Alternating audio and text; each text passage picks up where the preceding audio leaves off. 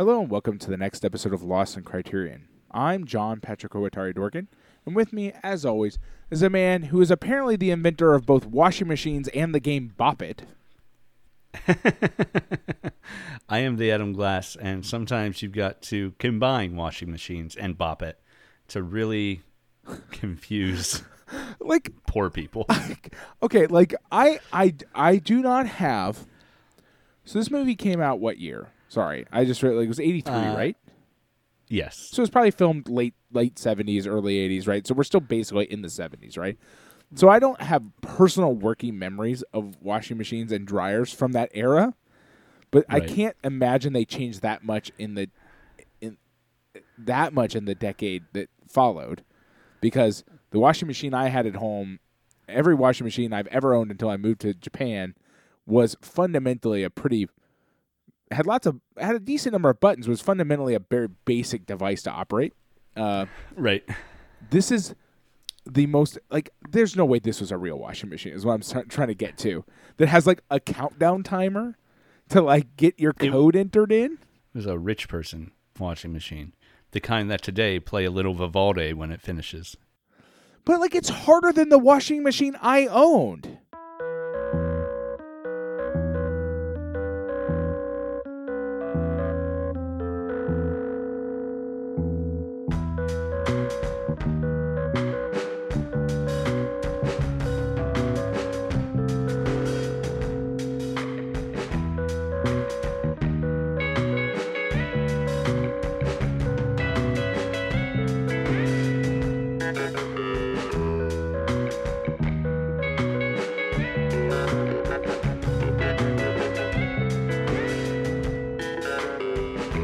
Before we get into the movie this week, I want to talk about our Patreon.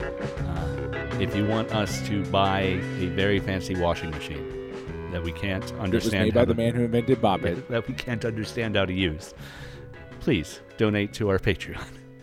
no, no, our Patreon is patreon dot com slash lost in criterion. For just a dollar a month, you get access to a to a bonus episode. We do a non-Criterion film over there. Uh, supporters get to vote on what it's going to be. Uh, have some real fun over there. With, uh, you know, usually a movie inspired by uh, something we watched on the main podcast, or uh, mm-hmm. sometimes just my, my own whims. Uh, but we also let users suggest lists or suggest movies that they hope win the list, win the vote.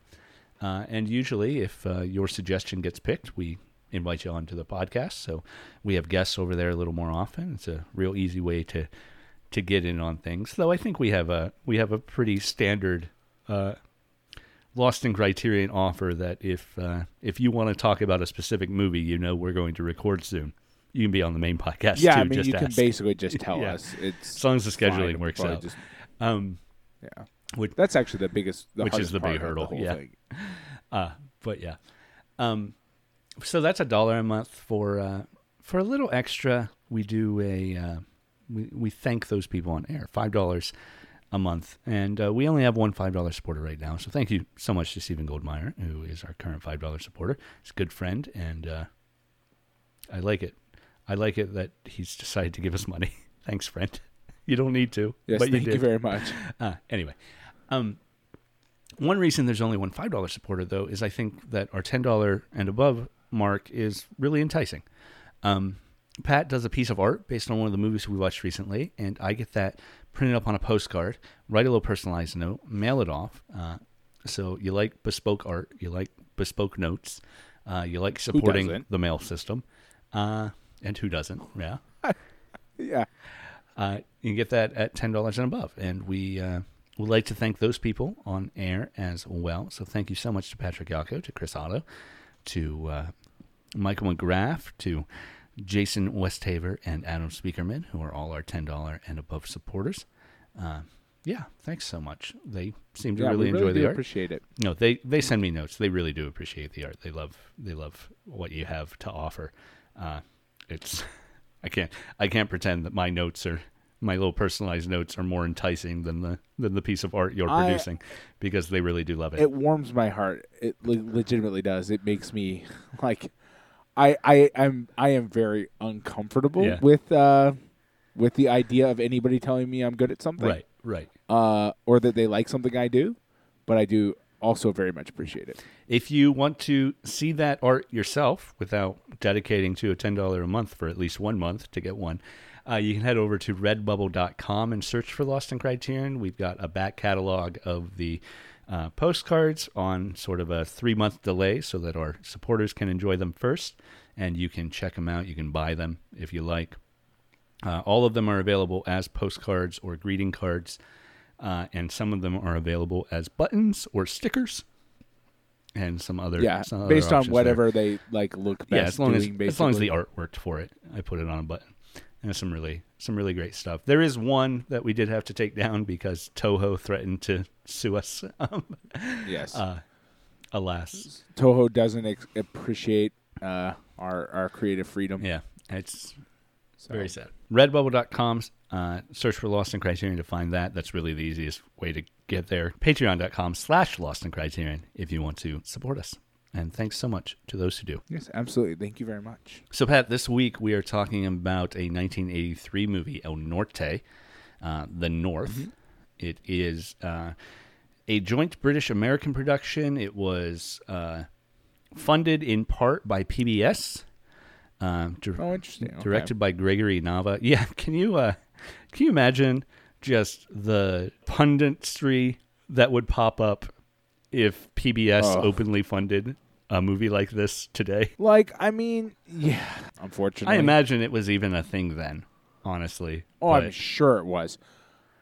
I mean, the difference is is that like that's the weird thing, right? Is that like one of the the the sort of kind of uh, uh, effects of sort of, I guess, that the punditry combining with modern internet, like, fervor induction sort of thing, is that, like, they can just suddenly, like, while the that, that fervor always built, has been a thing building forever in, mo- in, like, conservative punditry, like, it sometimes took a lot more time to get there. Yeah.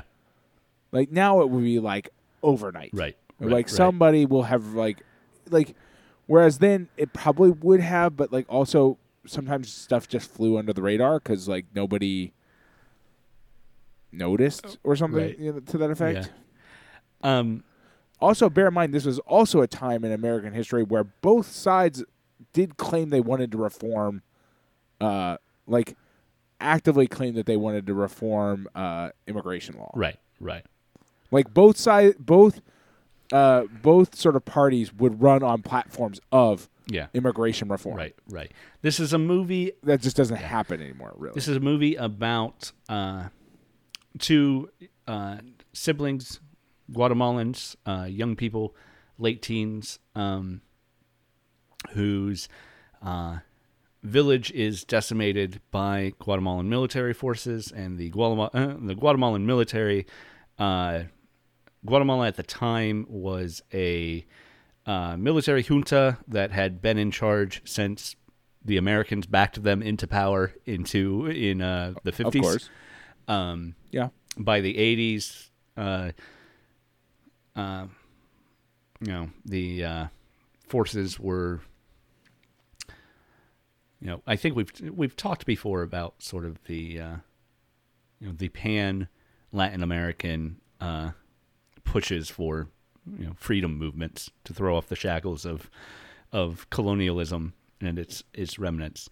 Um, and yeah, uh, we talked about it a little bit with the Missing episode, and Missing's different right. here. Missing centers the experiences of, you know, a white journalist with the uh, with the Chilean coup in the background, whereas this actually does center, uh, uh, you know, not just indigenous people, but but Mayans in particular. You know, a lot of, for the first like hour of this movie, there's not a word of English spoken, and you know, a good chunk of what is spoken is Mayan language, not even Spanish. Um, right. I, that was very that part of this movie was very surprising. Yeah, yeah. In in in a good way. It was not like, you know, I didn't really do a lot of pre-reading prep or anything like that, but like, you know, I, it's just not what I expected. Yeah. Like. Yeah, based on experience with watching movies made by people so from America right. or thereabouts. Right. right. Uh, Nava made this movie sort of based on, you know, he he he comes from what he calls a border family. Uh, so he lived in uh, Southern California, but he had family in Tijuana, and they would cross the border frequently to go visit family uh, multiple times a week, he says. Um, but also there were, you know, communities uh, in Los Angeles and other parts of Southern California that he experienced, you know, like whole Mayan towns that uprooted and moved en masse to to relocate into neighborhoods in L A, um, where they all just, you know, lived in houses next to each other. And it was the whole community, at least everyone who survived. Um, this right. is... Uh, immigration in eighty-three was not that different. Um, I think probably the biggest change, and perhaps the only change, is that uh, they come through Tijuana into San Diego directly.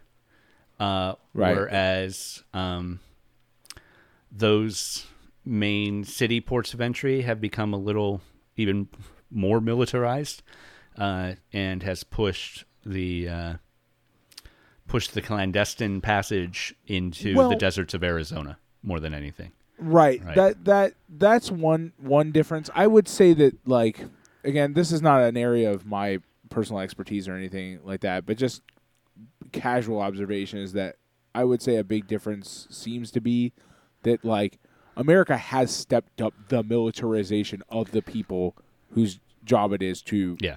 quote unquote protect the borders. Like, like they they have like, and again, this movie is not like the the sort of uh, last word on what they had or anything like that. But like everything I've read is that the amount of money dumped into that yeah that organization is far and it exceeds like what, like, for example, just like general uh, sort of like keeping up with inflation would do. Yeah. Right, like they've America dumps. has dumped a lot of money into quote-unquote border protection. Right. So I have uh, I'd like to I'd like to start this off with a little uh, a reading from a from a book I own called No Wall They Can Build. Uh, it's mm-hmm. put out by CrimeThink, um, is the publisher.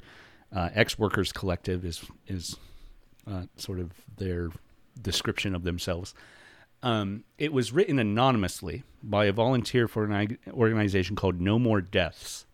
No More Deaths uh, pretty frequently gets arrested, uh, but their uh-huh. uh, their org's uh, purpose is to keep people from dying in the desert. Uh, right. They do water drops, they pick people up, get them resources, uh, and as such, they are at heads with the uh, U S government.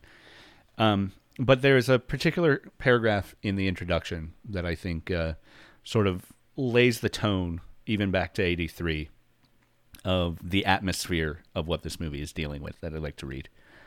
North America compromises a single economy, which is divided by two major borders. One runs between the United States and Mexico, the other between Mexico and Guatemala. Many people are compelled to migrate across these borders by pressures largely beyond their control.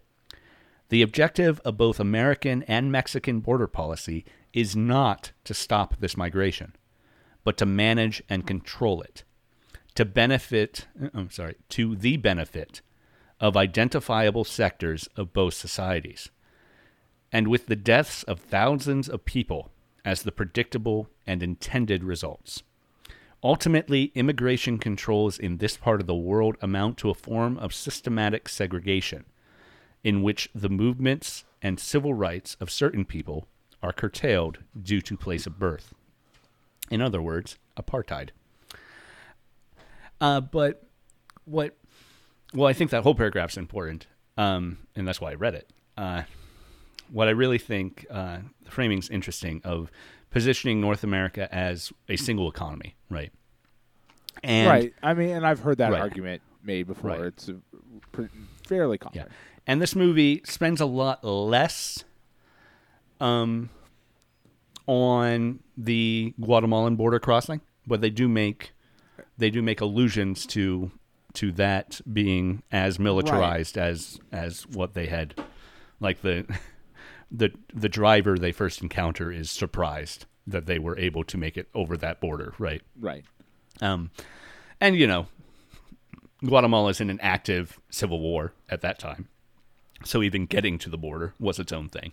But, uh, you know, it is still a dangerous and militarized border. And part of more recent U S policy has been to uh-huh.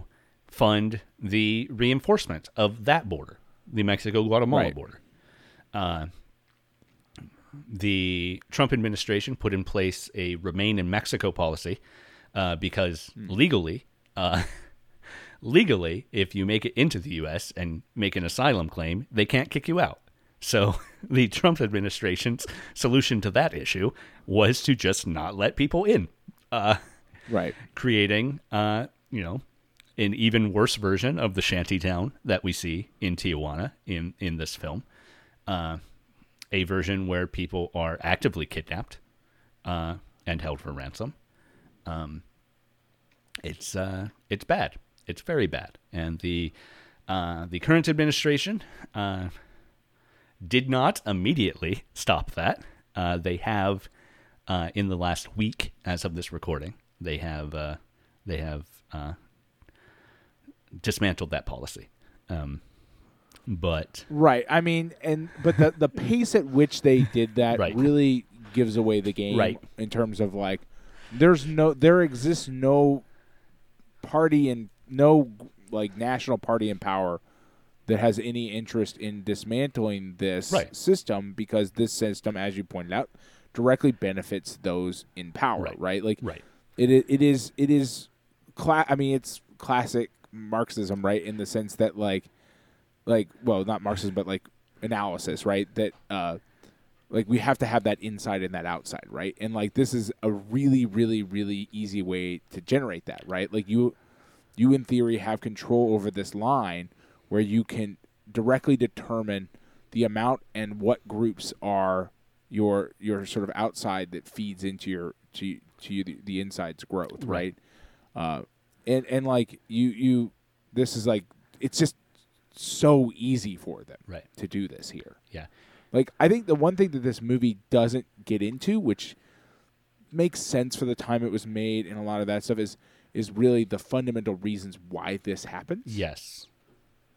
Like, at the, at the core reasons why this happens. Mm. It, it, it, it, it kind of does that thing where, like, the border is this sort of implacable enigma thing where, like, we're not going to discuss why any of it's happening, where it's like, oh, it's it's and, and that makes sense. It, it does a little bit, right? Like, the thing the dad says is sort of the thesis of the movie and is a good one, but then the movie only semi engages with it on a on the purely philosophical level, right right uh, right this movie is borderline apolitical, right? Yeah, it's, um, well, it's certainly that seems to be its goal. Or it's, right? that, that's its goal, right? It's it's not apolitical because, as we, it, it is a solid foundation of this podcast that nothing is apolitical, right? But, yeah, it's impossible. yeah, but but it's a movie that is not concerned with examining the politics uh, broadly. It is very concerned about examining the plight of individuals, and it does not. It does not posit that this all happens in a vacuum, right? You know, there are reasons in Guatemala no, that force no. them, and those reasons are political, because their their father uh, has uh, is attempting to throw off the shackles of uh, a capitalist environment. He is attempting to unionize. The uh, uh, the boss uh, calls in the army to stop that unionization, yeah. and the army. Uh, destroys their village, uh, kidnaps the mother, right. kills the father, beheads the father, hangs his head from a tree as a warning. Uh, and while that is symbolism that pops up at the end of the movie as well, uh, it is also a literal thing that happens, you know, in the narrative of the film. Uh, right, right. There are there are moments in this film where there are magical realism, symbolism things going on. Um But that is still a literal thing that happens. Uh, and it is, you know, it doesn't explore why those people are in power necessarily. Um, And as I said, you know, it goes back to a military coup that right, right. was backed by the yeah, U S government. But well, uh, and that's where I, that's where I was kind of going yeah. was where I wanted to go in, in a couple of different places in the movie. Right, is that like that that the root cause of like the movie's like, well, they came in from outside. They're outsiders. They came in. That is an accurate representation of what happened. But like, doesn't it again paints that that sort of capitalist takeover as being enigmatic, as though it like it, as though it's a force of nature that just happened because like that's what right happened. Right. Like, it's like it's described to a certain extent in the way that one would describe like the weather. Like, oh well, yeah, I mean, the, you know, the, the the hurricane came. Yeah. Like, yeah, but like there was some people driving the hurricane here. Like, like there were the hurricane had people behind the wheel, um, and and, it, and like it seems like it kind of wants to have a little bit of both worlds in that way, uh, in the sense that it wants to have that that fundamental political statement of like, well, you know, they came in, they took our land, and and we had to stand up for ourselves, and and like they only want you for your labor, but then like it kind of at that point stops. And it's like, oh, who wants your labor and why? Right. And like, why, why, why do they feel empowered to do this? And like, I don't know. It's, yeah, it's, it struggles a little bit in that capacity. It's still what it does talk about. It does a good job of talking about. Yeah. But, but it, it sort of puts it into the sort of like, even more when it gets to the United States, it puts it into the sort of like individual actors territory instead of like systematic things. Right. Like, which is always sort of right. problematic, right? Right, like, right exactly. So it's not just it's not just it's just not these it's not these six people we see on the screen that are doing this to. It's it, it's a system that does this to people. Right, right, and that's you know, it is not necessarily a failing of the movie, but it is no, it is perhaps an issue of the movie in that you can you can watch this movie and you and I can watch this movie and say, well, this diagnoses the problem. And we can see the manifestations of what we want to change in the world, right? But, right, you know, the average liberal can watch this movie and say the same thing, but come to very different, have very different meaning in what they think needs to be changed and what this movie reinforces as as what needs right. to be changed, right? And and and I would say that, that that is a failing because the movie you can just. If you watch the making of, you, you automatically, like, you just listen to the people who made the movie talk about the movie, and you're like, oh, you're, I know why this movie is exactly why it, right, right, right. the way it is the way it is. Like, you do identify this as a, well, if we just get those bad apples out of the out of the bushel. Right. Even...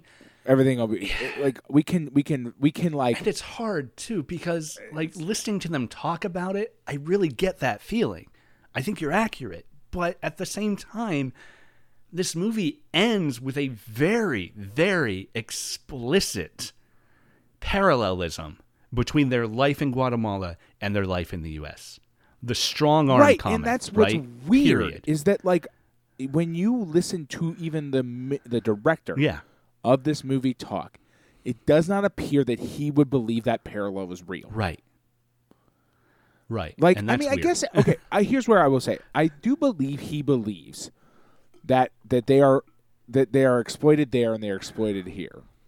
Like, that's that's a thing that he believes, right? That I, and that parallel, I think that's the parallelism he's going for. Yeah.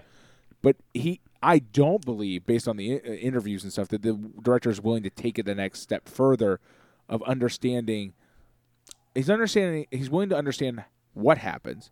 And even possibly how it happens, and and the but the diagnosis ends right. will never go as far as to why it there happens. Is, there is certainly a thing that this is, while this director is is closer to the reality of what he's talking about than say you and I are, uh, it is still not his story or even his family's story, right? Overtly, right? But. Exactly, but I will say, I mean, it could it could be in many more ways. Probably, if you if we did an interview with the director now, right?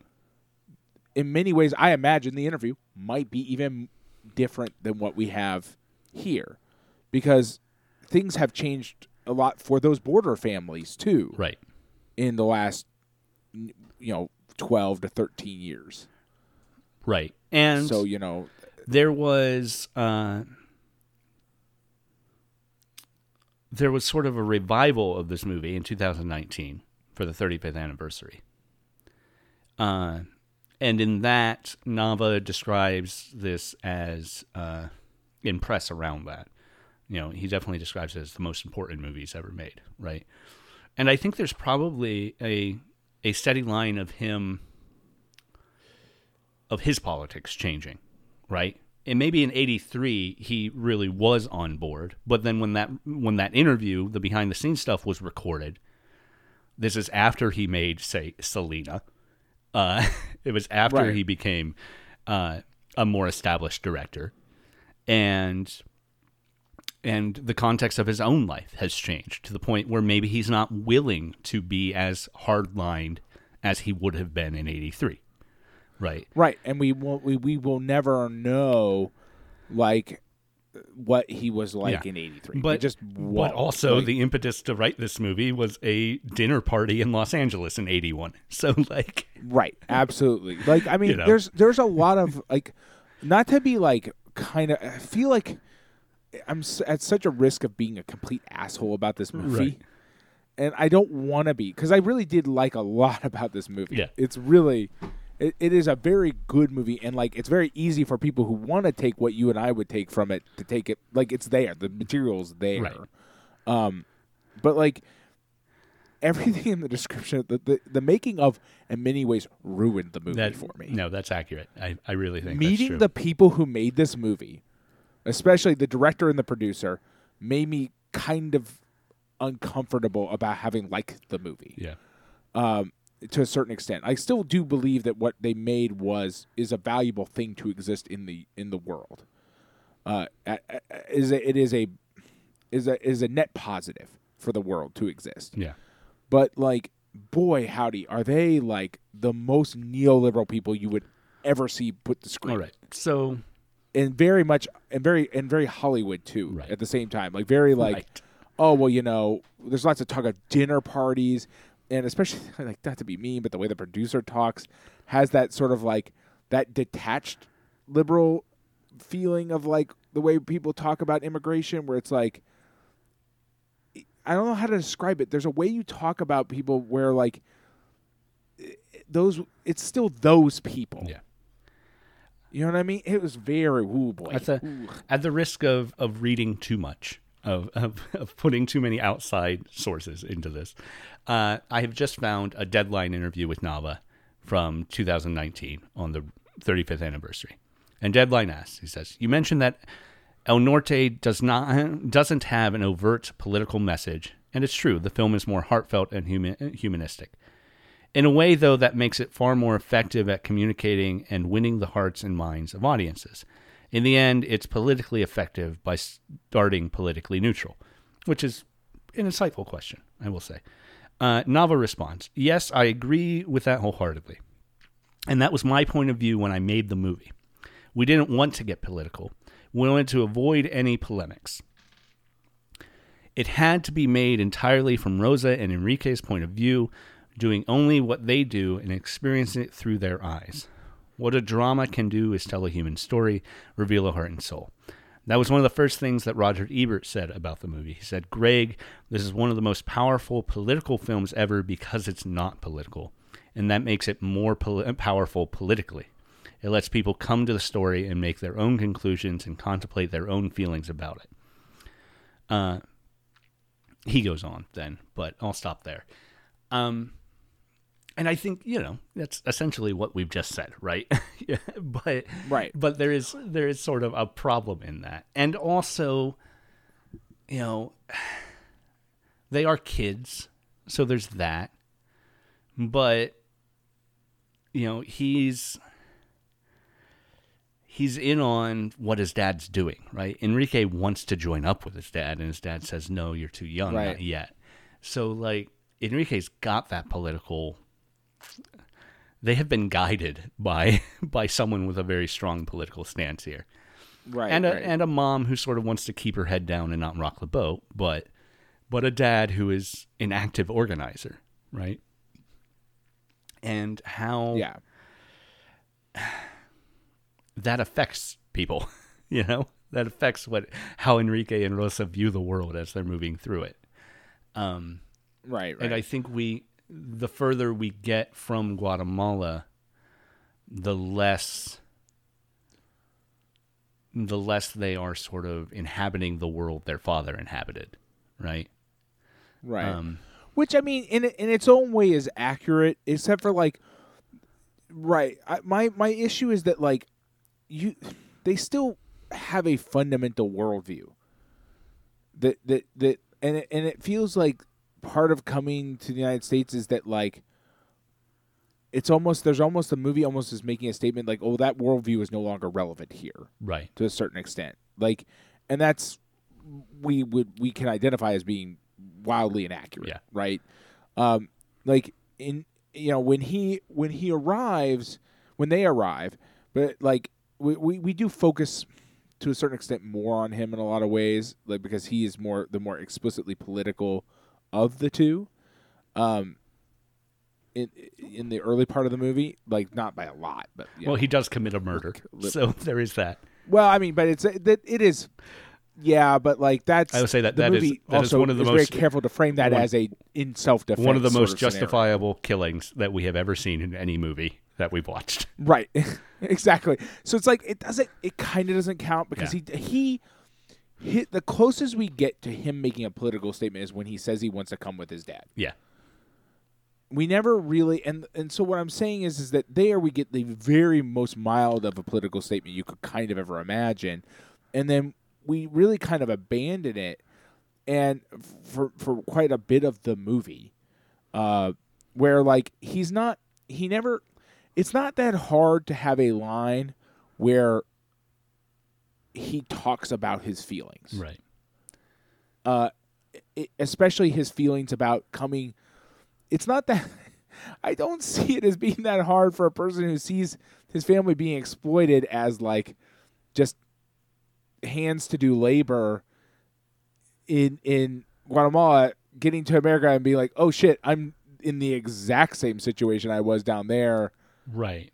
I mean, almost to a T. That's not a hard line to write into the movie. And he doesn't, he, ne- he never overtly recognizes that. We do see him depressed, and there's the implication of the ending with the shot of the head in the tree again. Right, which is the closest we that get perhaps to it, right? He like has, that and then him... He has fallen into despair, and perhaps a deadly despair right, I mean, in that, but... Right, and that's combined with him hearing, thinking about his father. The, the ending is the closest we get to an actual political statement in right. the movie, um, because the ending, he he also very clearly thinks about his what his father said, right. and then has to shout, well, I have strong arms. Yes. To get the job. Right. Like he right. has to sell the thing that like his father didn't want for his family, right? Um, and and then there's the despair at the end, which is which is close to a political. I mean, it's it's a it is I will give it like a six or a seven on the political scale, kind of like if we're going to make it a, a, a weird scale. Right. Like, I mean, it's there. But the thing is, is that because we, we don't have a lot of build up to that in terms of like actual political thought, what we end up with at the end is, as you said, right. very easy to read as also fitting fully comfortably into neoliberal yeah. ideals about like how to quote unquote reform. And it doesn't, it doesn't even, like, at no point through their journey is he thinking politically, right? And that's really what right. gets me, because, you know, he they are raised in this worldview, right? So, right. you know, it's it's how they should be interpreting what they're interacting with, instead of right. you know, it's a series of things that sort of happen to them, and they right. And I think that's and they react yeah, as yeah. as at times yokels, like right. I mean, and right. and they are characters. Which you know, is maybe accurate in in as much as like, well, yeah the, yeah, the person from the middle of nowhere might be a bit of a yokel right, when right, it comes right. to getting to a, of course. a bigger you place. Know, there, right? are, there are things they don't understand about the world, and, and obviously, you know. Um, and they are, they are extra marginalized people, being indigenous, being Mayan. Um, you know, they are even marginalized within their own country because, you know, the the military action in the eighties uh, by the Guatemalan junta wasn't just uh, anti-Marxist, anti uh, unionization. It was explicitly anti-Mayan. Um, right. I mean, yeah, yeah, absolutely. Yeah. Not That's not a, something that we see repeated right, a lot. Right. Uh, yeah. yeah. Um, and you know, we get we get the uh, sort of uh, stereotyping xenophobia of uh, of everyone they encounter as they travel through Mexico, right? And having right. to pretend to be Mexican, even to other Mexicans, as, even after they're in the U S, right? They they still complain, continue to claim to be from southern Mexico. Uh, so it's, yeah, it's just the fact that neither Enrique or Rosa seem to carry with them the emotional impact of the things that happen to them right before they leave Guatemala. Like even right. like even her overt religious experiences as she's leaving, right? She goes to the church, she prays in the church, uh, and then she has that encounter with the sisters, the house that her mother had told her not to approach earlier, who seem to be some sort of uh, witches, really, is how they're presented. Right. Um, and they just chant, you know, where are you going, Rosa? Where are you going, Rosa? Uh, and neither of them seem to, to carry the impact. And yeah, it's trauma that they want to bury. So there is that too. Right, but like but, but trauma you bury still influences your personality and who you are as a person. And and we don't see it manifest a lot. Yeah. Um to the point where also we don't even see uh we don't even uh, uh we don't even actually see what frankly the experiences of that they're they're having should either grind there's they should be affecting them some way or the other, right? Like and the, and they don't seem to be actually being that affected by their experiences. Right. Um and like, you know, cuz like you know, if you're contextualizing your experiences based on what you've what's happened before, you're it's either going to it's going to shift those that that understanding of the world one way or the other, right? Like it's not going to like come out and, I don't there's no neutral, and there's and it certainly won't come out neutral if you're going through this sort of like hell to get to America, right? And then only to arrive in America and discover America also sucks. Yeah. It's just uh, you know, I guess really what it boils down to me is that we get this explicitness at the beginning that their father died attempting to unionize, and they know that. Right. Their father was murdered attempting to unionize because of what he was doing. And then he gets to North America and just sort of slides into the, you know, absolutely soul-crushing, uh, resistance-crushing machinery of the American economy, certainly. Right. But but even like, you know, he almost gets on the plane to go be the to go be the foreman. Right. Like, you know, there should be there should be some acknowledgement that a foreman position maybe isn't exactly what your father would want for you, right? Right, uh, right. Well, exactly. And and that's the thing, right? Is that like a thing that kind of like you the movie could go either way. It could choose either thing. It could be like either like this radicalizes him more, or like it just he his takeaway from this entire experience is like I need to be as unpolitical as humanly possible, right? Right? Uh, like almost like like gray color neutral, right? Like, uh, but it's not really either, right? Because, and the reason it's not really either is because we don't get a lot of his internal processes in the movie, right? Like, we don't get to know what he's thinking about very much, right? Or she's thinking about very much. Like, we don't really, like, we get a little bit more from her because, like, she has Nacha as a as a as a counterpoint, somebody to talk to. Mm-hmm. And and can be like at least like talk about like the women she sees at the at the laundry and like and, and some of those things, which right. gives some internal life to like what she's thinking about. Whereas uh, with him, like, it's really he's very, got that like, other busser who who he goes to the bar with. Right, but we but don't spend not, actually that yeah. much time talking to him. Uh, uh, unfortunately, to the detriment, I think, of the movie in many ways. Right, like having, I think a, a detriment to the movie is the fact that Enrique doesn't yeah. talk to the other busser enough to like express his internal. Well, sort life. Of the flip side to that is that Enrique also has the foil in the Chicano guy who calls immigration on him. Um, right. But yeah, it's, you know, I have,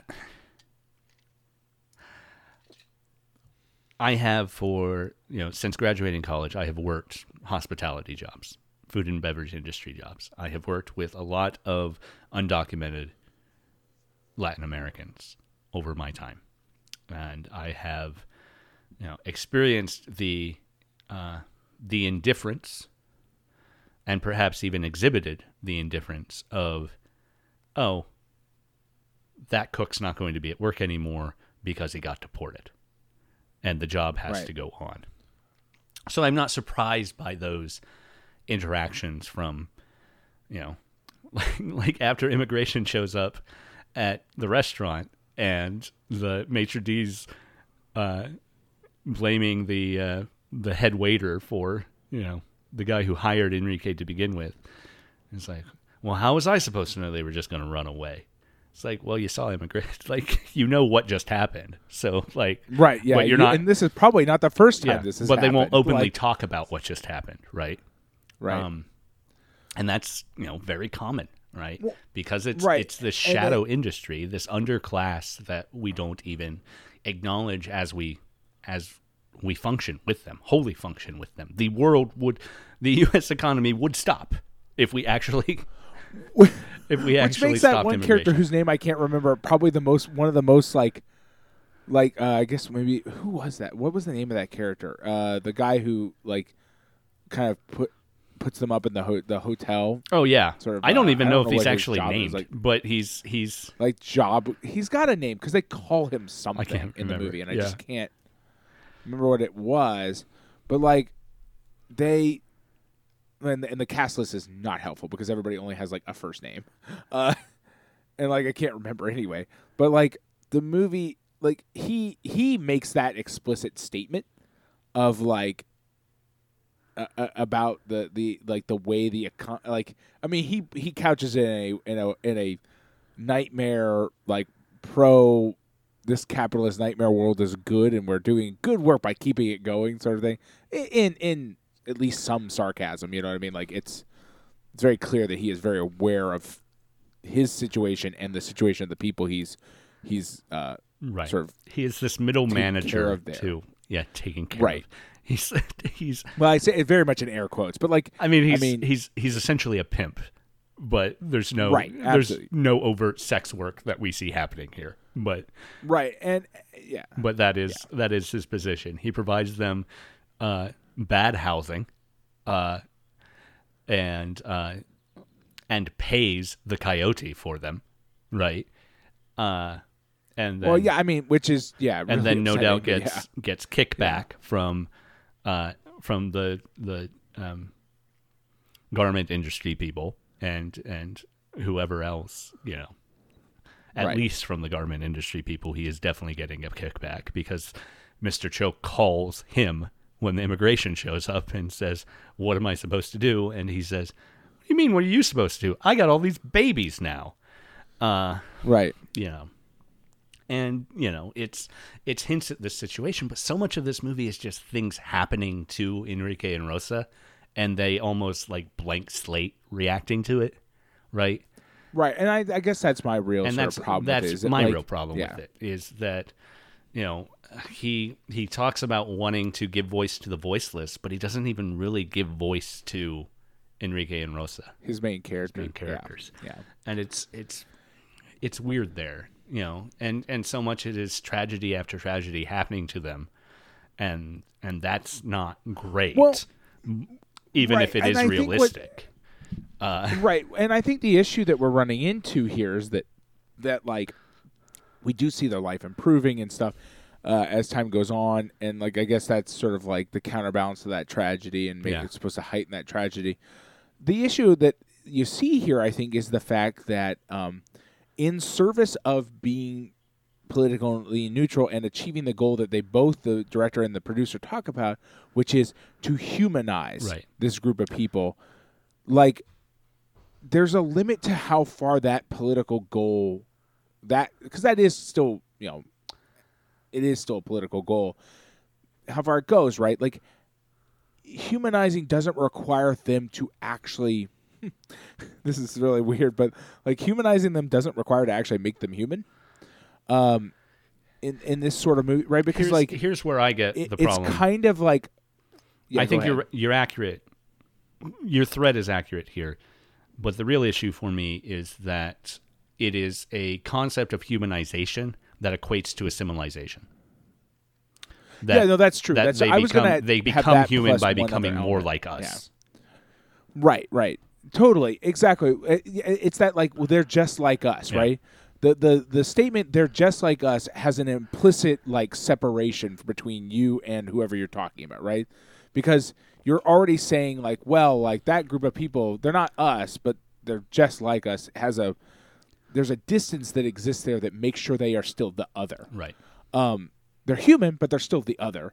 And then I, I would argue that like the the second level of that is that it, it sort of equates human with tragedy. Yeah. With this, this idea that like by watching, it's like disaster porn. It's like it's like what we deal with even at a even high, more heightened level now in modern society, where it's like, well, we'll just like like we'll watch tragedy, like we'll just. We only can connect. They own the belief that you can only connect to people who are undergoing tragedy at the time. I meant tragedy porn. Sorry, not disaster right. porn. Disaster porn is a genre of movie which is uh, was very popular when we were That's true. Uh, young, That's true. And we should watch all the movies about volcanoes at some point. Um, anyway, and meteors at the same time. Uh, but like my point is like they, they there's this. I've encountered a lot before, and like you, you have too. I'm sure. Like. There's this thing where, like, I need to make the audience understand these are humans. So the easiest way to do that in my mind is I will just blast them with tragedy. Right. Their life will just be a constant slog through hell, in which what you will gain from it is, well, well, their lives are bad. You're not actually humanizing them. You're just trying to make your audience, like, pity them. Feel sorry. Right. Pity is not humanizing. Like, right. You're not humanizing. Like, humanizing them is watching the whole gambit of human emotions unfold and and – and understanding, like, people's sort of internal lives and and and yeah. they, like the movie, because it needs to tell this tragedy, ju- jump essentially just jumps from right. point of misery to point of misery, without ever having that much of the sort of hot, like positive things that happen in between and like personal. We get a little bit right, like they get like the, the English school, and they. I think it's partially because like despite being two and a half hours long, the movie two and a half hours isn't an It's not really like enough, being right? So it doesn't, yeah. Well, because the movie's too broad, right. right? Like the movie tries to cover their entire, like, from Guatemala all the way to being like in America for some unknown amount of time. Yeah, but also ignores their entire flight through Mexico. You know, they get into right. Mexico and Which then they're in Tijuana, problem too. Right? You know, right? Yeah, and, and and somehow that's not enough time for the movie to also make their their true humanity apparent, right? Um, which is startling because two and a half hours is a long time. Yeah, it's um, so the essay for this one is uh, written by um, Hector Tobar, um, who is a journalist out of L A. Um, he's written a few books. I think his most recent book was, uh, well, I think he wrote a novel since then, but he did um, the two thousand ten Chilean miner incident, where the thirty-three men were trapped underground. Um, mm-hmm. He wrote the official book of that, which was turned into the movie, The thirty-three, in two thousand fifteen. Um, they actually, they took a vote while still underground because uh, they didn't want any individual one of them to profit from it more than anyone right. else. So they voted on who they were going to exclusively give the rights to. And they, they picked Tobar. Um while they were still while they were still in the in the mine, uh, which is crazy to me. But uh, right. But you know, they were they were thinking about their future of after they get out. So there is that point of hope that I guess they needed to hold on to, right, too. Uh, but anyway, um, uh, Tobar does something interesting in the essay that, that really is very good, um, in comparing this whole tale to the Grapes of Wrath. Um, right. And comparing their plight to the plight of uh, the Okies, um, the family, uh, they're Okies. They're from Oklahoma. I can't remember the family's name. Uh, but this view of uh, California as heaven, and and this view of, you know, the reality of the situation when they revive in California, that the Grapes of Wrath does too, right? Uh, that, right. you know, it is not, the exploitation they are facing is the same. Uh, and I think, I think by showing without context and only through the eyes of sort of politically naive characters, we don't get how exploited they necessarily are until it really hits us on the head in that last two minutes. Um, right, yeah. Because, like, the white woman who offers him the job as the foreman in Chicago is asking him to do an atrocious thing, to leave his sister, right? No family right, can come. Absolutely. And maybe he'll get a green card after a year or two. Uh, right. Which, which, like, the funny thing is, is we we know is, like, the movie's weird in the sense. Sorry to like derail yeah, your no, thought, say. But like, the movie's weird in the sense that like, we know that's bullshit. Right. He's not getting a green card out of this, but the movie also wants to buy in us to buy into oh, it. It's very a little bit right. Yeah. Like, it's very strange. Like, we're supposed to both understand that, and you guys are naive, and that this is bullshit, but also, like, the movie really wants us to, us, the audience, to also be naive and be like, oh, well, he, I mean, he could get it. It could happen. Because there's no, no he won't. There's no extra, what? Literally everyone he's encountered, with the exception of maybe one coworker, is exploiting him, right? So that is the only, right. the right. only reality he knows. So someone exploiting him more doesn't trigger any alarm bells for him. And that's really a problem when the most traumatic incident of his youth that triggered this journey north was his father fighting against identical exploitation.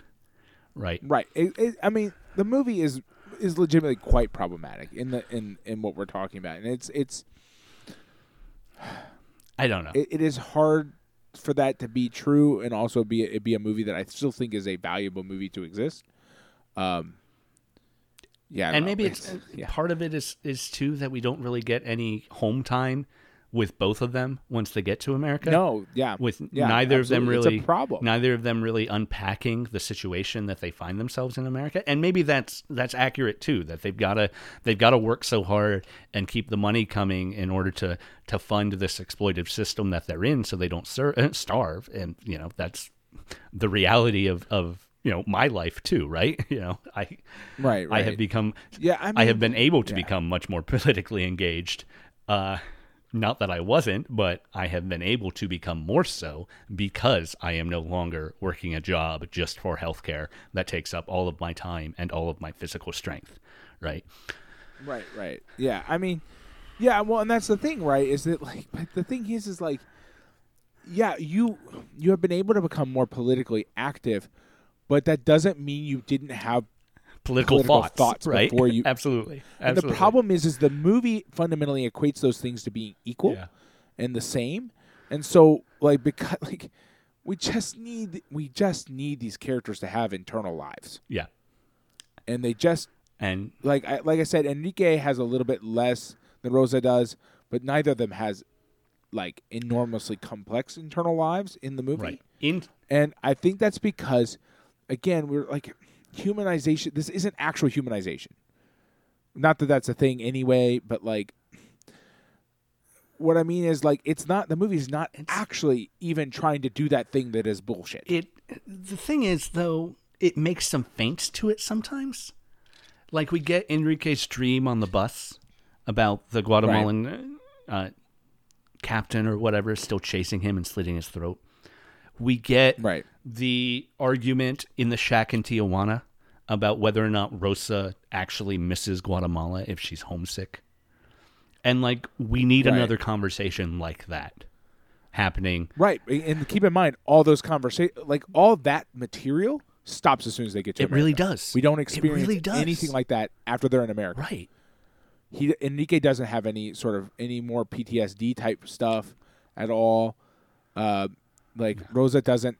Doesn't and until, talk about home at all. Until Rosa's fever, neither of them talk about yeah, home at until all. Until Rosa's fever dream, we don't get any magical realism in America. Right, right. Which I'm okay. I'm okay with no magical realism in America as a as a point of observation about like yeah. how maybe right. like you know yeah. that's interesting. That is right? interesting. Like that's a that's an interesting design choice. But like again, he's still on like the things that are that were a problem in Mexico are still a problem. For Enrique. Right. And and for Rosa, like, they're different. They have different problems, but they're both. Well, they still have the old problems, real. Too. Right. Yeah, they didn't go away as soon as they crossed into America. And, like, yeah, maybe, like, you know, it's it's fine to make an argument that for a little while, like, the, the novelty of being in America and, like, the sort of suddenly new sort of enculturation you're going through and everything, like, might wash away some of that for a while. But, like, eventually you're going to start thinking about things again. Like, you know what I mean? Eventually you're going to start, like, eventually you should start to, like, think about and talk about how this is all the same bullshit that, like, I mean, that this is all basically the same bullshit you left. Yeah. I mean, it, it, you're eventually just going to have to talk about that and think about that. Um, there's no, I, unless he, unless, this were a very different movie where he suddenly stumbles into like, oh, and then I, I arrived in America and I immediately like became rich and famous. Like it, it like eventually you would have to notice that the system is exploiting you in exactly the same way the old system was too. Right. You know, um, there is, Rosa does get that sort of explicit thing she says to him, I think on her deathbed about, uh, they have no home now. And where can they find a home? Right. Because in Mexico, there's only poverty. Uh, can't make a home there. And here in the North, we aren't accepted. But it's not just, and even in that moment, she doesn't make that jump. It's not just that they're not accepted. It's that they're continually exploited in the exact same way anywhere right. they are. Uh, yeah. And it's, it is disappointing that the movie didn't lean into that yeah. a little more. Uh, yeah, it it really is. And, and you know, the funny, the not funny, I don't, like, I again, right. like, the the thing, the funny thing for me is that, like, I've even, there's, there are other stories out there that exist that are much more explicitly about that in a much more intense way. And, like, they exist. I mean, I don't know if they exist as, I, I can't think of a movie. And I guess that's the big deal here is that this is a movie that, like, people have and c- will continue to watch. But, like, I've, I've read books yeah. and stuff that, like, I think that get much more into more detail about, like, and, and, and paint much more interesting internal lives for the characters that they're talking about. So I think if, if Tobar is right on his instinct to compare this to Grapes of Wrath, he is. Yeah, uh, I would agree. But I don't think that uh, that was something Nava was thinking about when he wrote the story, right? And I think if Nava leaned into that a little more, we would get better, you know, internal internal uh, lives right, for the right, characters. Yeah. Um, so it, you know, I just keep coming back to the fact that they are they are such a you know specific ethnic minority, a minority of a minority. And then we, right. they're still treated as sort of these blank slates as they come through. And it's very weird. Uh, and right. I don't like it. It doesn't feel good. Well, um, and right. it's not, it doesn't and feel obviously good. The movie, and, go ahead. The movie shouldn't feel good, uh, but it doesn't feel good in in a way that isn't the way the movie's supposed to make you feel bad, right? Right, right, right. Like, I mean, there's like, the movie's explicitly supposed to be make you feel sad. Yeah. But, like, it's not supposed to make you feel sad in the way that, like, oh, I feel bad about the way the movie was made. Right. Uh, and that's, you know. And, like. And the, part of, right. uh, you know, one of the first things Nava says in the behind-the-scenes documentary is, I wanted to give voice to the voiceless. And that's always an issue. Because what should be happening in this movie is what Arturo, the dad, is doing in the first two minutes of this movie, the first twenty minutes of this movie. And it is demanding your own voice, right? Not giving voice to a voiceless, right, but handing the handing the uh, disvoiced a microphone and letting them speak right. for themselves, advocate for themselves, uh, self-advocate and self-determine. That's what we need, right? Right. I mean, and that's the classic problem, right? That I mean, that's and that's that is universally, continuously Hollywood and most of entertainment's problem, and it's, right? Is that like they're that that's just not going to happen. It's been a like, problem you're not for going a lot to longer. Hand over that microphone, right? Oh yeah, because no, it's, uh, it's, yeah, absolutely. I mean, we go back to to early nineteenth century abolition. So much of it was exploitation of tragic stories, uh, instead of allowing. Uh, self-advocacy, and what really got the ball rolling as far as uh, abolition is concerned was not sob stories, uh, no matter how terrible those stories were. What what got the ball rolling was the self-advocacy of uh, you know, there's there were weekly slave rebellions. We don't learn about that, but like somewhere right. in this well, country, I mean, once there, a week, there's a whole extra right? element to why we don't learn yeah. about those, right? But yeah, uh, and that was uh, that was self-advocacy, right? That is that is right, right, absolutely. You know, we're recording this, uh, you know, the the first week of June, and June second is the was the one hundred fiftieth uh, anniversary, I think. I could be. It might have been eighteen sixty-two.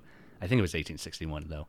But it's like the one hundred fiftieth anniversary of, uh, you know, Tubman's raid where she freed like six hundred right, yeah. people in yeah. one night. Um, and right, and yeah. like, you know, what what John Brown was trying to do was not free slaves himself, but arm the slaves so that they could, you know, self-determine. Right, create the right? environment create the, in which, right. yeah, they could, yeah. it could actually happen on its own, yeah. of sort of its own course, and right? That's, well, that, I mean, yeah. Yeah.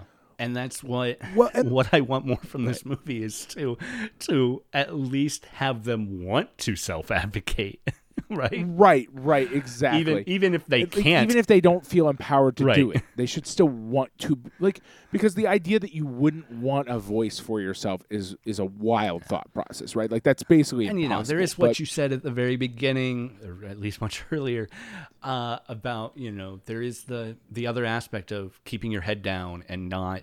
Not rocking the boat so that you're not deported. You right. don't call attention to yourself and you don't make any complaints. But, right, but like, right. But the thing about that is, is even like, like when people think to themselves, I, I better not rock the boat.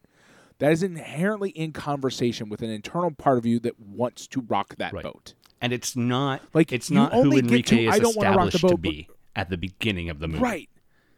Right. It's like you only yeah, exactly. I mean, like you can't you can't have an attitude of not wanting to rock the boat unless you inherently have a but the boat really really needs some fucking rocking. Right. Right. Like you, otherwise you're just a weird you're that um you're those what it turns out to be is you end up with a thing where you're those those gray uh aliens in Futurama that have no opinions about any like right. have no strong opinions about anything. Yeah. I forget I forget now cuz it's been Tell so long my but wife, that's, the neutral planet, yes, right? The neutral planet. Yeah. Yeah, and so it's it, which is just not a thing, right? Yeah. That's not a thing, and um, yeah, I don't know. It's just it, and I, I think another thing that is kind of the the par, kind of a parallel for me that I I've been thinking about while we've been talking is that the movie is also very careful in many ways to make sure that we don't think any of the people the the Americans they encounter are really bad, right? With the exception the, of the, the actual the, border, the I N S agent himself, the one we hear talk. They're the two we hear talk. Yes. But, like, they're even kind of played as just, like, nice dudes. Yeah, they're, they're, they're you know, the comedy, they're the comedic racists because they're also easily tricked, right? Right. So, you know. But, like, if you, my opinion on that is, is I have a double, sort of two things, th- thoughts on that. I, I agree. But the thing is, is that I don't know. To be very clear here, I don't know if the movie wants us to understand them as bad. I think you and I have enough personal built-in biases that we're like, oh, those are bad. Yeah, those guys are bad. Um, but, like, I'm not clear. I get a very, like, oh, this is, um, oh, shit, like, chips. So here is the the uh, kind of vibe from it. It's like they're like trying to find out where they're from to send them back, but like the movie doesn't, to me, and this is just my opinion, doesn't feel like it's actually be like, well, you know, they're just doing their job. Yeah, that's another point where the behind the scenes thing complicates this too, right? Because we learn in the behind the scenes documentary that uh, the making of that they filmed in an actual I N S office while it was functioning. Right. Right. Yes. At an actual desk. Which is like the most, one of the most upsetting things that we find out in, right. in that in that uh, like making of. Yeah. You know, David, the the guy who plays uh, plays Enrique, says, you know, we're sitting here undocumented ourselves at this point because they don't have the their proper work permits, and there are people at other desks being deported, right? And that is right, which is some dark ass. That shit. Is very dark. Wow. Uh, and and like you know, it's. It's just they got permission to film there. So, I mean, it's accurate to say that I N S was a very different organization to what uh, Border Patrol and uh, and ICE is today, because ICE, right. they didn't exist then. Right. Um, they didn't exist until the two thousands. Uh But at the same time, uh, it's still, it is interesting of how they could have presented themselves and the story they were trying to tell that I N S agreed to let them film in the office. Right, because I, I think that really is telling, because I got news for you. Like, if I feel like if I can walk into that, into what we watch and feel like, oh, well, you know, in the minds of the people who made this movie and probably the I N S, like, they didn't come off as bad guys. They came off as just people doing their job. Right. It's the classic, like, cop thing, right? Like, well, I'm just doing what I got to do. Like, this is what we have to do. Because, again, when you when you, when you try to understand what's going on in these situations as sort of as disconnected forces of nature, then, yeah. The guy who's working at, at I N S is just doing his job. Like, I've got to, I have to stem the tide. Right. I have to, like, I can't just let people wander into our country and do whatever the fuck they want. Like, you can build a worldview where, like, that, that yeah. you can, because most, uh, quite a huge portion of America has, where that's just fat matter of fact. You, you Like, they have to exist. We can't get rid of Border Patrol. Yeah, you compared it earlier like, to talking about the weather, and that really is. This is the weather. It's just the atmosphere that exists. Yeah. Right? And yeah. and we can comment on it, but there's no changing the weather. Uh, right. It, it it believes that this immigration issue is is wholly beyond the, the ken of man. Yeah. Like, oh, we didn't create this situation. We have no control over it. Like, you know, it, it, it is. And, and, and I believe that I N S thought that. I believe that probably our movie makers thought that. Well, this... Because if you look at the, the history of sort of immigration, uh, like language about immigration and stuff in the United States, that tracks. That is the way most Americans, at least at least the entire time I've been alive, have viewed the quote-unquote immigration problem in America as this sort of like, well, I mean, again, the, the, it's you start with a, the faulty premise of like, well, we can't just let anybody right. in. We can't just let them, like, just let people wander in. Right. Uh, and if you start with that as, like, an, an immutable starting premise, well, then, yeah, you have to have I N S, and they're just doing their job. Well, we can't just send everybody back to Mexico. It, like, it all sort of, the dominoes just fall very easily after that. Right. Because you started with this really root, fundamentally flawed premise, and it's very easy to just work that out and just say, like, okay, well, the math follows. Like, um... It, it, it is they and and I think that extends from those I N S agents to every we we're even kind of given even the person who call the their coworker who calls immigration on them is sort of given a pass by the story. Well, he's just doing what he's got to do to survive. Right. Like that's basically. I mean, like the movies still make sure to be like, yeah. kind of make a statement of like, yeah, fuck him. But like, it still definitely wants you to be like, well, but he's just doing what he's got to do to survive. Like, that's just what we do in America. Right. That's the American way. He's a young guy. And he lives with the... his mom, right? You know? So. Yeah, he's got it. I mean, he can't let other people get in his way. Like, there's a certain sort of American hustle culture to the whole thing that implies that, like, yeah, that is there is there is moral justification in what he does because he just has to do it to survive. Right. Um, and that's it. It's it's gross, but the movie wants us to do that. The the the, the woman who owns that house is like painted as a very like, oh, she seems nice enough. We're supposed to walk away being like, oh, she's not a bad lady, right? But like. She is actively, violently participating in this right, system, right. and and in a really hyper intense way. And I think you know the movie is particularly poignant when when Rosa decides to hand wash everything, and she's not the the boss. She's not mad that she Rosa has somehow ruined the clothes by hand washing them, which is the reaction I would almost expect her to have. Right? I was expecting yeah. that reaction. Yes. Um, But and she says, "Oh no, I couldn't. I couldn't live with you doing all that work." And like, it's just her absolving herself of the position that she's in, right? Right. She wants to believe that she is nice to these right. to these workers, right. like that she's like that somehow she's better than the uh, you know, like she tells herself a bedtime story the whole time, which is like, well, you know, I I, I don't give them that much work, I, I pay them well, I I like all those things, like. Like, you could, like, yeah, but, like, like, ugh, like, but you're still, like, hiring, like, these people who are being actively exploited, and you're exploiting them through your hiring of them, like, when, like, other options exist in the world. Yeah. Like, it's, like, very, it's, like, but that, but the movie is not engaging that topic. Right. Mm-hmm. Very clear. Like, it could, it could have. Yeah.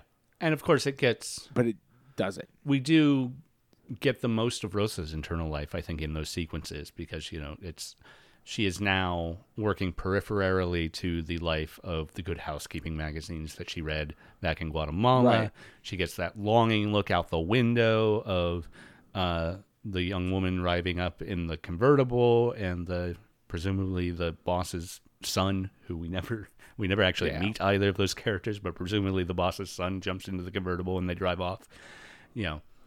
Which is a crime in and of itself. I hate any time that happens in a movie, but like, let's not where we don't actually meet deeply. Someone. Yeah. No, I meant jumping into convertibles, oh, okay. but yeah, that too. I see. Uh, like both both of those things. I I don't know. I see that in a movie, and I I automatically try to find the stop button. I don't know why. I just hate it so much. I see. That particular trope of American movie making just oh, makes me want to throw up. You're concerned about your knees. That's what it is. Um, I mean, it's mostly jealousy. I couldn't do that, even if I wanted to. Yeah. Anyway. But yeah, what that scene does for me, though, is make me think about what we could be seeing of Rosa interacting with the rest of this woman's family, right?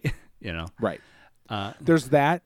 There's the fact that, like, Rosa doesn't acknowledge, like, why can't we get into this thing? Like, you're right. Uh, like, interacting with the rest of the family and how, how she interacts with them, how they treat her and how she treats them. And like, but also um, there's the, the thing, like you mentioned those Good Housekeeping magazines. There's no acknowledgement that, that the entire lifestyle depicted in the Good Housekeeping magazines is dependent on modern slavery. Right. That like, that's a fundamental inherent necessity to to the premise of those magazines. But Rosa is that modern slavery, and we see that's her what I mean. Function and she doesn't that, is not that you know, yeah. and that's where the movie is apolitical in not having anyone in the movie realize that's what's happening. We can watch that and say that, right? But but the movie, but is, you could certainly watch right. it and also not say right. that. Like you could just watch it and be like, well, at least at least Rosa found someone nice yeah. to to. To exploit her, and she she has self determined, right? She she and uh, she and Nacha have started their own business, and right, you know, it's just it's its own thing too, right? Uh, but yeah, what really what really gets me about this movie is that uh, we don't even see Enrico Enrique go through a change, or Rosa for that matter, of of who they were in Guatemala. To become who they are in America. We right, never really right. see that happen. We get the series right, of events that, that lead to it, but only physically, not emotionally.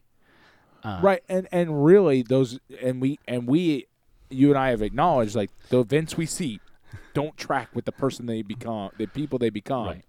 when they arrive in America. Like, there's just no through line there at all. Yeah. Um, and I think probably a big problem is that, like, in some ways the movie, like, as, as weird as this is, doesn't actually spend enough time in America. It doesn't spend enough time in Guatemala or Mexico either. Right. But, like, like we don't we don't see, like, really the establishment of a of a real life in America that, that is that like we can feel profoundly like can profoundly understand what their life is really like that much actually in the United States. Right. Um, 'cause like the the life in the United States is pretty, like, it's just at, at like a moment moment moment moment moment into movie. Right. And we get a we get a pretty substantial time jump from them getting their first jobs to them. Uh, you know, the apartment's nice now. It's been cleaned up. It's, yeah. You know, uh, I mean, their English is better. So, like, the movie, yeah. like, telegraphs time to passing, but doesn't show us that time passing, so we don't see their growth as people. Right. Like, an English ability is not uh, is not, not the kind again. of growth as a person I'm talking yeah, about. Again, it is humanization as assimilation. So, like... Right. Yeah. I got issues. Uh, but, you know, it is it is them attempting to live a life that, you know, they, I don't know. I just, if it if it made a point before the last two minutes of the movie about how they are emotionally reacting to the fact that uh, California is not what they believed it to have been. Right. right. Um, yeah, I don't know. Like I said, I feel like if it if it leaned more into the Grapes of Wrath parallels, it, it might have worked a little better for me. Um, but yeah, it's just, it's fine. It's a beautiful movie. It's really well shot. Yeah, uh, I mean, and, and and I think I think the movie probably in in all actuality, the movie. A, achieves its intended goal, yeah, which is that sort of false humanization, like of like this sort of like, well, th- this tragedy makes me understand how hard these people have it. Yeah. You know, this this sort of that distance that exists. It achieves all that.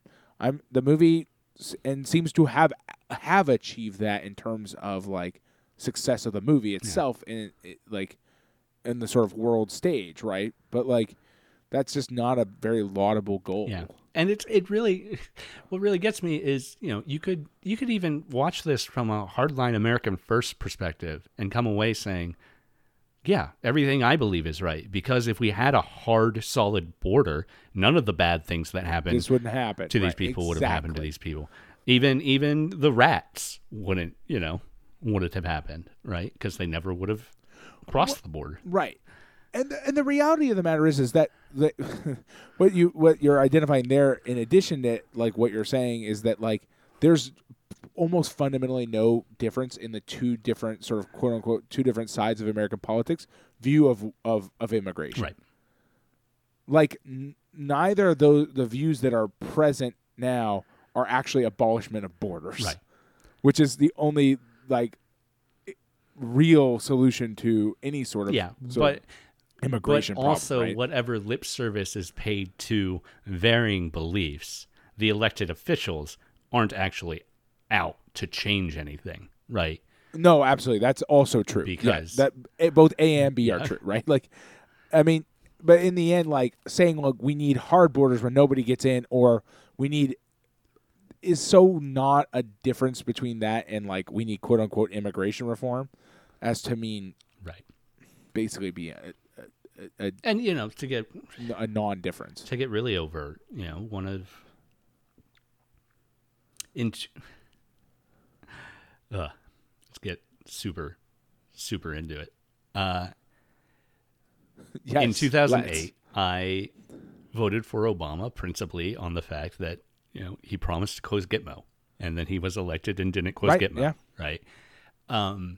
And, you know, there were other factors, but that was one thing I remember thinking. Well, we were right? promised a lot of yeah. stuff that didn't that did not and in the, come to fruit and at in all. A very similar fashion, a lot of what Biden said running up, particularly around immigration issues. And we had this, you know, polarizing view of of detainment uh, under the under the Trump administration that Biden leaned into and said, oh, we've got to stop this stuff. And that stuff really hasn't stopped. It's changed a little no, bit. No, we renamed the facilities. Right. Calm something. We we we we renamed the, the, the concept of detainment the most into like resident yeah. care facilities. I don't yeah. even remember what they call them. One of the now, most but, egregious yeah. ones, the the facility in Georgia where women were being sterilized against their will, has closed.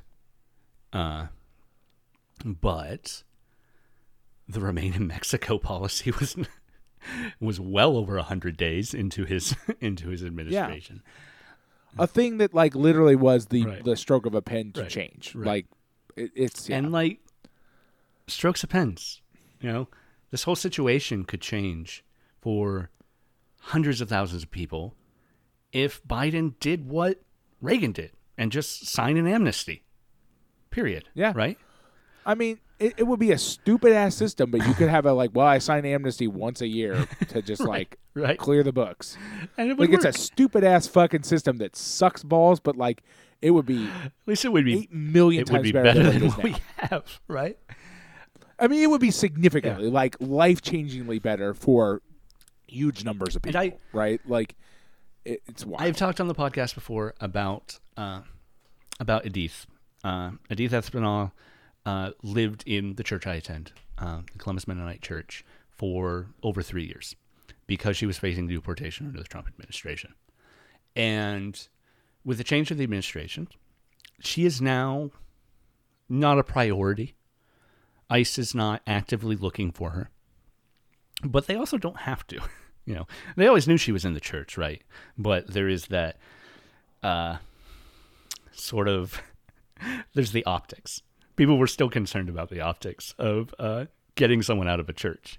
Uh, there are occasions right. I'm, I'm, where U S law enforcement it, are not concerned about those optics anymore, but they were still, ICE is concerned about those optics to an extent. Yeah, church in the middle of Ohio is right. one of the ones that they might be right, concerned right. about. Mennonites, too. We got that going for right. us. But uh, uh, so, so Edith is out. She, she put in petition for a stay of removal. That passed, uh, or was approved, which really, w- the, one of the most bewildering things I learned about that is that the local chief of the ICE office has the has the authority to approve that. So, like, it's it could have just been done, but right, and yeah. the guy hasn't changed. It's still the same guy who's been in charge for the last four years. Well, it's those it's like, those assholes at the, right. in the in the in the I N S right, office right, that we right. see in this movie of like, well, I'm just doing my right, job, just doing just, his uh, job. Uh, change of administration. Now my orders yeah. are approve these yeah. things. But, but now she is. She no longer needs to live in the church. But she is not free. She's not right. No, absolutely. Yeah. She's not wearing an ankle monitor because uh, in the four years of the administration, they have moved away from ankle monitors. Under the Trump administration, I N S, not I N S, it's not I N S anymore, but ICE and Border Patrol and and the D H S overarching. No longer uh, really uses uh, ankle monitors, but what they use instead is a phone app. So it's still constant G P S monitoring. It is still right. uh, who who knows what else a phone app is monitoring. They've got to take a picture of themselves uh, once a month uh, to prove their their with G P S tag tag on it. Um, You know, so it's even, it is even more overt, constant surveillance. Right. Right. And that is not a solution. It is. No, it's it's actually, yeah, I mean, it it's is, the opposite of a right? solution uh, uh, in yeah. many ways. I mean, well, and that's the thing is, right, like, it, there's, a, you get into this thing, like, her life is obviously better in, like. In many ways, it is better. Materially. Now. Yeah. Right. She gets like, to sleep in a bed, but at the same time with her family, like, right, right, right, which is, which is an amazing thing. But if you consider the fact that like one more stroke of the pen could mean she never has to worry about right. it ever again, And it would be so easy. I mean, she still lives in a capitalist nightmare world, but like, I mean, come on, who doesn't, right? right. Um, and there's I still, mean, and and that's the problem is that like every president has that power inherent to them, which is is, is a wild thing to to think right. about, right? That like, you it, like it's that it's the it's the presidential version. It's one of many presidential versions of that. Like the oh well, you know, Jeff Bezos woke up today and decided not to end right, poverty, right? Right. And that's, like, you know. b- like Biden walks into the office every day and decides to not s- save the lives of right. some inordinately enormous group of people. Right. An interesting no- thing Nava has about this movie is that he believes that it uh, did have material change, that it was in the wake of this movie uh, that public opinion swayed enough that the United States government recognized Uh, Guatemalan immigrants as refugees, uh, that they that asylum was offered to them. Um, it's another interesting aspect of, of No Wall They Can Build. Uh, one of the first things, um, one of the first chapters is defining terms. And the author writes, I make no distinction between migrants crossing the border for economic reasons and refugees crossing the border to flee violence right. or persecution. In my experience, these are arbitrary categories, and most people's motivations are a combination of both. And we see in this movie a combination of both, right? They are right. they are fleeing overt violence. They have reasonable fear that they will be killed. Uh, but they are traveling north for economic reasons, right? You know, to make a better life. Right, right. Right. And, you know, it's just, yeah, again, I think there there are issues in how the characters are portrayed, even as they are well acted, and this is well shot, and it's a very interesting movie, and, uh, you know, the the rat scene is horrific, uh, absolutely, one hundred percent, yeah. um, and seems to drag on much longer than it actually physically lasts. Um, but, yeah, it's just the, I don't know. I don't need I don't need Enrique to become a Chavez and try to try to unionize the kitchen he's working right. in. But I need to ha- I need him to have an impetus to right. To, right. I need him to like be able to understand the situation he's in. Right. Like yeah. as a person, as a human. Um Yeah, and I guess there's yeah, I, you know, I agree part of that. Part of it is maybe not knowing how old the characters are supposed to be. Both of the actors are in their early twenties. So, you know. Yeah, I mean, I think they're maybe supposed to be younger than yeah, that. They uh, they seem to like be. Neither as, of them are characters. Married. So, like, right. you know, that implies maybe they are in their, their teens. Um, but, but, yeah, it's just. I really loved this movie in so many ways, but I really. It was kind of like White Dog a couple weeks ago. You know, I really, really wanted White Dog to be what the director wanted White Dog to be.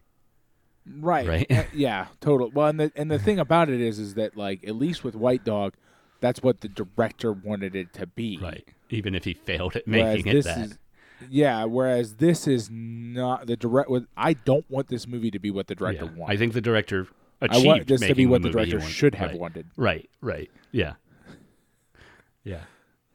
Nava seems to to have to have done what he set out to do, and what he set out to do maybe wasn't uh, wasn't what he should have set out to do. um, right, but yeah, it's still you know it's a fantastic tale, and it's. And by that, I mean well-made. It is obviously not fantastic. It is a very normal tale, actually. Um, right. right? Uh, and if anything, things have gotten worse since then. Uh, oh, yeah, for sure. Yeah. Especially, one hundred percent. especially with, you know, pushing pushing migration out into the deserts. You know, there's reasons organizations like No More Deaths have to exist because there are people dying. Very, very right. explicitly, very overtly. They are not getting captured by the helicopters flying over the mountains of Southern California. They are not uh, getting typhus from crawling through sewers. though maybe right. they are. Uh, but one thing they are absolutely doing is starving to death and dehydrating in the middle of the desert. Out in the middle of the desert. And uh, organizations that are leaving water for them, that water is being destroyed by the U S government, and those people are being arrested for leaving it there. Yeah. And that's a thing that is happening, right? You can see the court cases, right? Yeah. Uh, so, yeah. I think this is an important movie. I think it was important at the time. I think it would be important. I think it was important when it was re-released two years ago. But at the same time, as I've already said, I think it's important. Its importance can be very easily eclipsed by the worldview you bring to watching it. Right. It is not a movie that I think effectively changes a worldview. I think it is a movie where it can very easily reinforce whatever you think going into it. Uh, and maybe I'm being too hard on it because of that, because I didn't feel challenged by it. But at the same time, I didn't feel challenged by it because I know a lot of these things, right? You know, right. Not explicit details, but everyone's explicit details are different anyway. But, yeah. It's...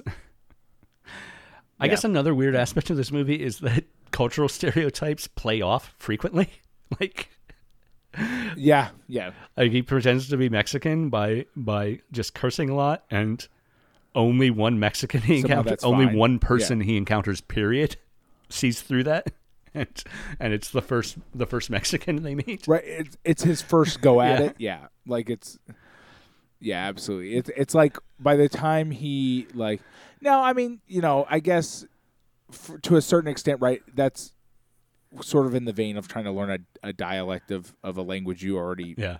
speak fluently. Like, you know, it's not, I mean, it would be like you going to, I mean, like, yeah, I say this only in like a very mild, like sort of general way, but like you moving to the U K and like, how fast can you pick up a fake British accent that people might actually believe, right, you know? Right.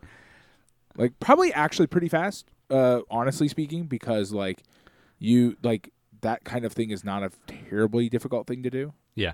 Um, I would say the, the behind-the-scenes documentary provided a lot of interesting anecdotes about the creation of this movie that were uh,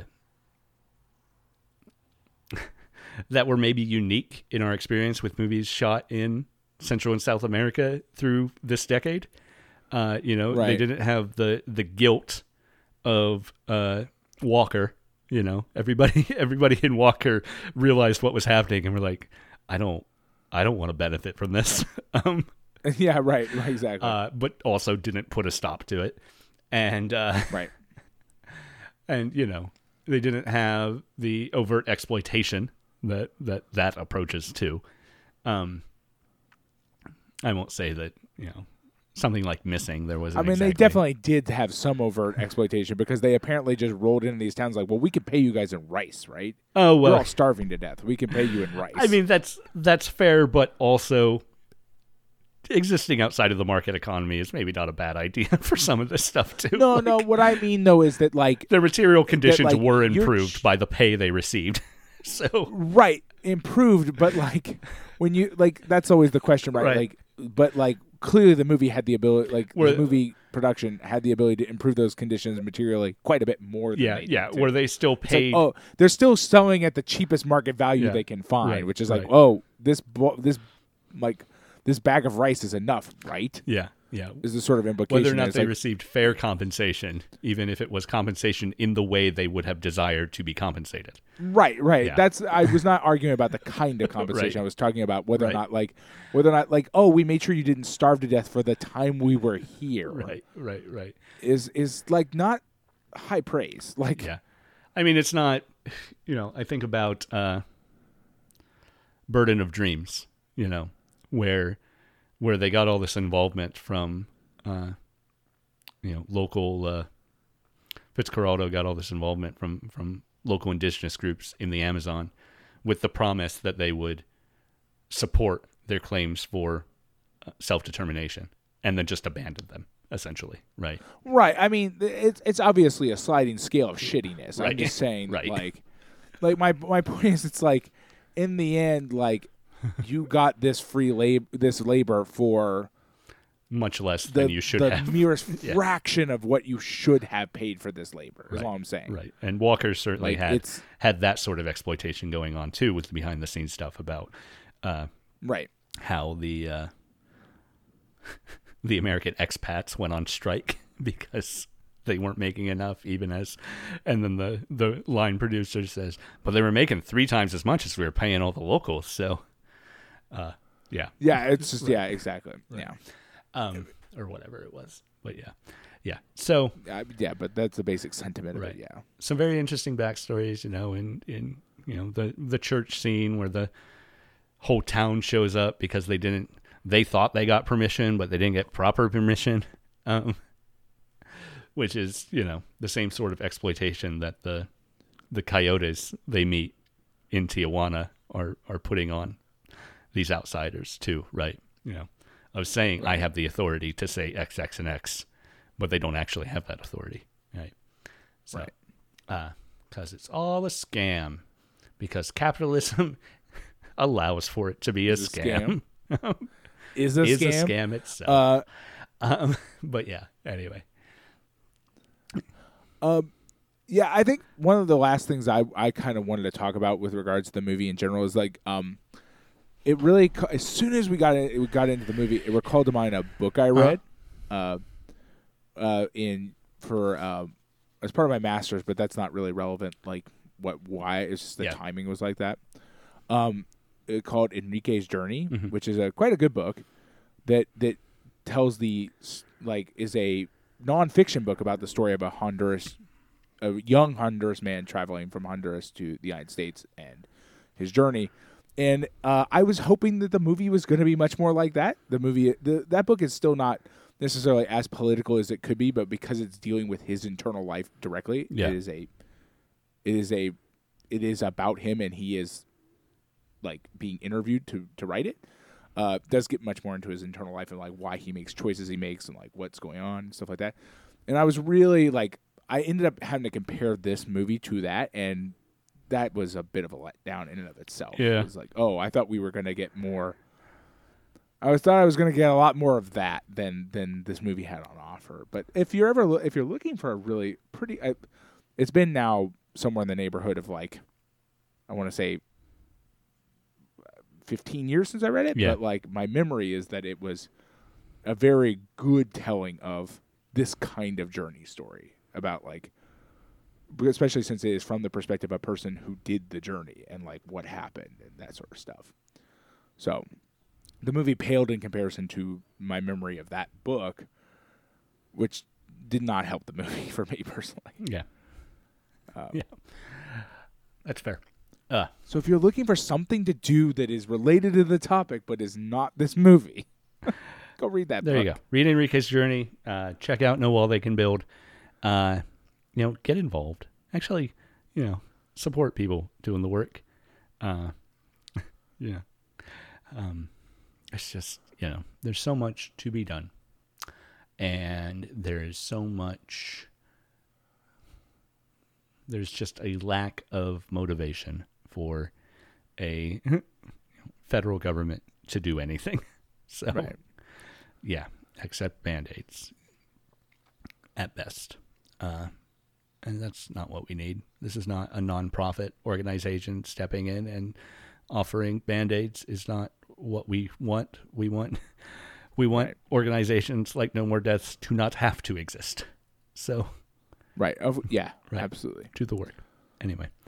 Uh, of course, the U S government wants organizations like No More Deaths to not exist. So, uh, Right, yeah, that, that's we, also worth it. I noting, also right? don't want like, them to exist, but I don't want them to exist. But for very different, very different reasons. reasons yeah. And through very different methods. I think we could probably draw this one to a close. This week we have been talking about El Norte, uh, put out in nineteen eighty-three, directed by Gregory Nava. Written by Nava and his producer, Anna Thomas. A beautiful movie that we really want to be more than what it is, even as what it is is very heavy to begin with. But, uh, yeah. Next week, we'll be talking about The Exterminating Angel, nineteen sixty-two Mexican film uh, directed by Luis Buñuel. Always fun to see Buñuel. This, uh, I don't know that, we, I don't think we've seen a lot of Buñuel in Mexico, with the exception we did the, uh, no. we did that bonus episode where we watched his version of uh, uh, Robinson Crusoe that we didn't really like, but. Uh, oh right, ooh ah yeah. yeah. Mm. But this should be uh, this should be interesting. It is described as a supernatural surrealist film, and we like we like when Buñuel gets surrealist. So. Look forward yeah. to that, certainly. Thank you so much for listening to Lost in Criterion. I'm, as always, the Adam Glass. With me, as always, John Patrick Owatari-Dorkin. I will see you next time.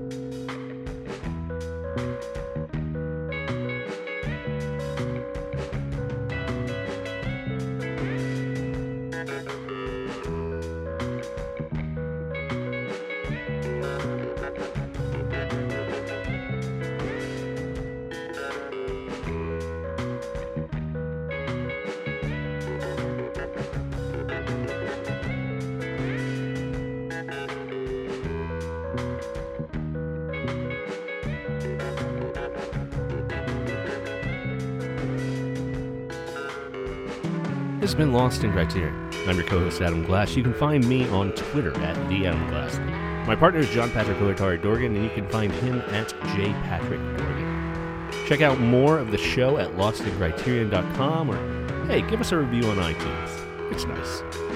If you really like what you hear, consider supporting us at patreon dot com slash lost in criterion.